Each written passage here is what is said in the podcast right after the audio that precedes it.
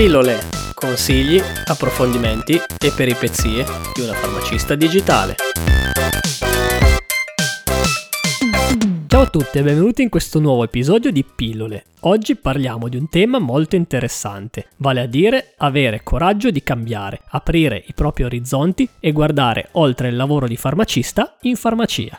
Ciao a tutti e ciao Manuel. Decidere di cambiare lavoro e lasciare, tra virgolette, la propria routine in farmacia per stravolgere il proprio futuro e realizzare le proprie passioni e sogni non è proprio da tutti. Oggi vorrei condividere con voi la storia e l'esperienza della dottoressa Gaia Gualco, collega farmacista e collega del Master in Comunicazione Scientifica all'Università di Parma. Ciao Gaia e benvenuta, felicissima di averti qui con noi. Ciao a tutti e tutte, grazie per l'opportunità di condividere la mia esperienza con chi ascolta il podcast Pillole. Allora Gaia, dopo l'università Pavia e l'esame di Stato in farmacia non ti sei data tregua, hai cercato subito un'occupazione e hai iniziato a lavorare. Di passi ne fatti tantissimi prima di arrivare a maturare in modo ponderato e consapevole la decisione di lasciare il tuo lavoro in farmacia privata. Raccontaci se ti va, passo a passo, il tuo percorso che ti ha portato a fare questa scelta.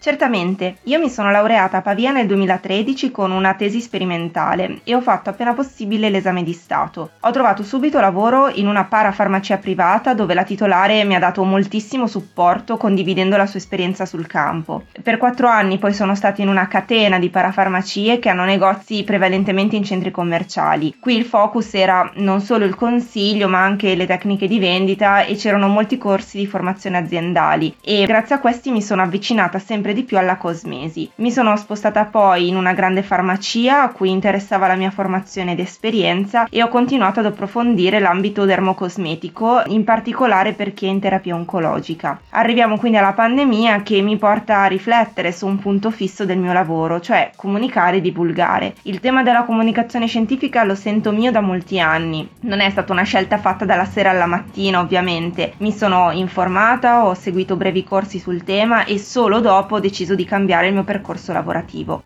La tua voglia di cambiare l'hai curata piano piano ed è cresciuta con te. Il tuo curriculum è pieno di attività straordinarie, dall'esperienza in radio al blog alla scrittura creativa. Ce ne vuoi parlare? Ho frequentato il liceo classico e scrivere è da sempre una passione. Negli anni ho frequentato anche corsi di scrittura creativa che hanno non solo permesso di lavorare sulla tecnica, ma di mettere in piedi piccoli progetti personali e partecipare anche con discreto successo a qualche concorso. La radio è stata un'altra esperienza interessantissima, vinta grazie ad un mini corso di giornalismo tenuto proprio da giornalisti professionisti. Visto che mi piace sperimentare, ho aperto quasi nello stesso momento anche un mio blog di divulgazione scientifica, molto semplice, per continuare continuare a scrivere. Testare diversi ambienti della scrittura è stato per me fondamentale per maturare poi più avanti la mia scelta.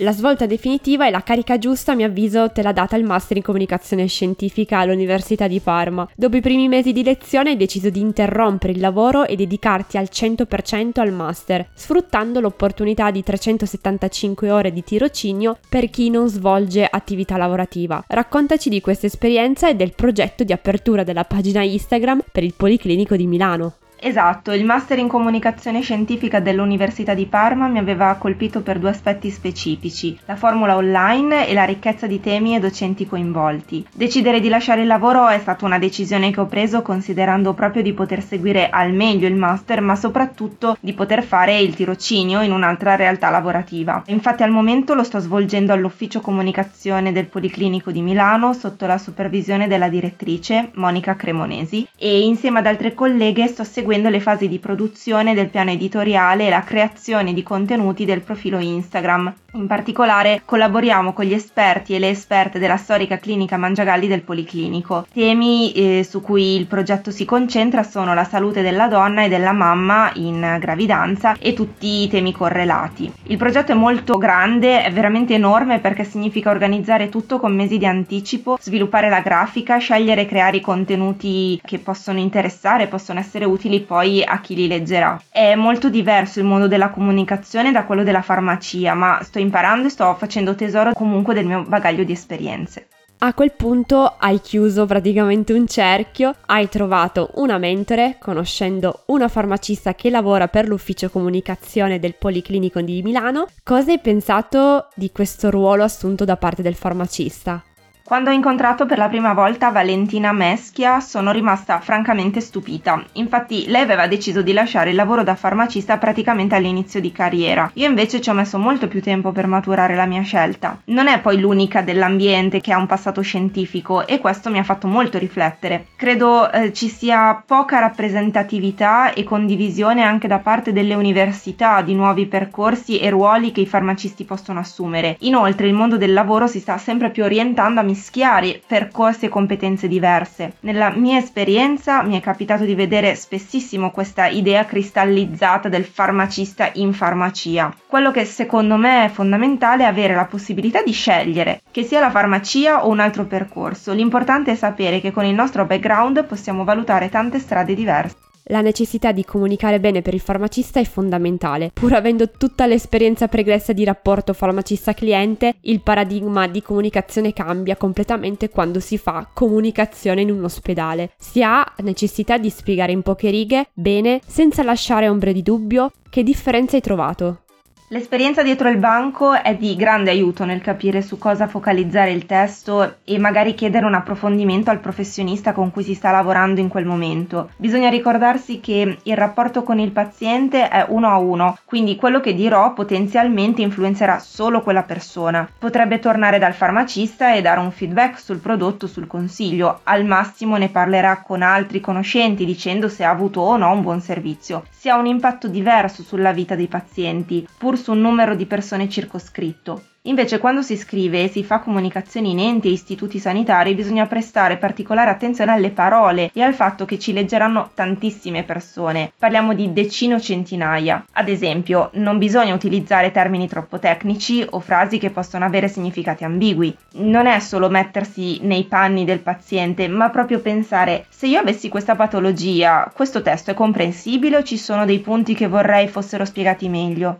Semplificare è in realtà molto molto difficile.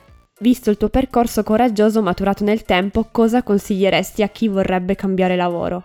Vi lascio i miei due sense eh, condividendo cinque suggerimenti. Primo, se possibile datevi tempo per maturare la scelta nel decidere di cambiare più o meno radicalmente lavoro. Secondo, parlate con qualcuno che fa il lavoro a cui siete interessati oppure cercate dei corsi, spulciate siti e i social, leggete libri sull'argomento. A volte certi percorsi sono strutturati all'estero già da tempo, per cui guardate oltre i confini italiani e mh, mm, cercate di capire come si arriva a quella determinata posizione lavorativa magari in quel contesto. Terzo, considerare l'aspetto economico Farsi i conti significa iniziare già a organizzare una strategia per arrivare all'obiettivo. Magari è necessario o dà più possibilità un ulteriore titolo di studio o magari è sufficiente un tirocinio extracurricolare. Quarto, chiedetevi quanto tempo potete dedicare a questo nuovo percorso e se avete ovviamente ancora il vecchio lavoro. È possibile chiedere una riorganizzazione dell'orario magari oppure bisogna pensare di studiare alla sera o nei weekend. Quinto, ognuno di noi ha un percorso personale e lavorativo unico. Possiamo essere sia studenti che maestri nello stesso momento, perché la relazione con l'altro è sempre uno scambio. Grazie Gaia per il racconto e la condivisione del tuo percorso professionale con tutti noi, per il tuo coraggio e la tua passione. Nelle note del podcast vi lascio tutti i suoi riferimenti.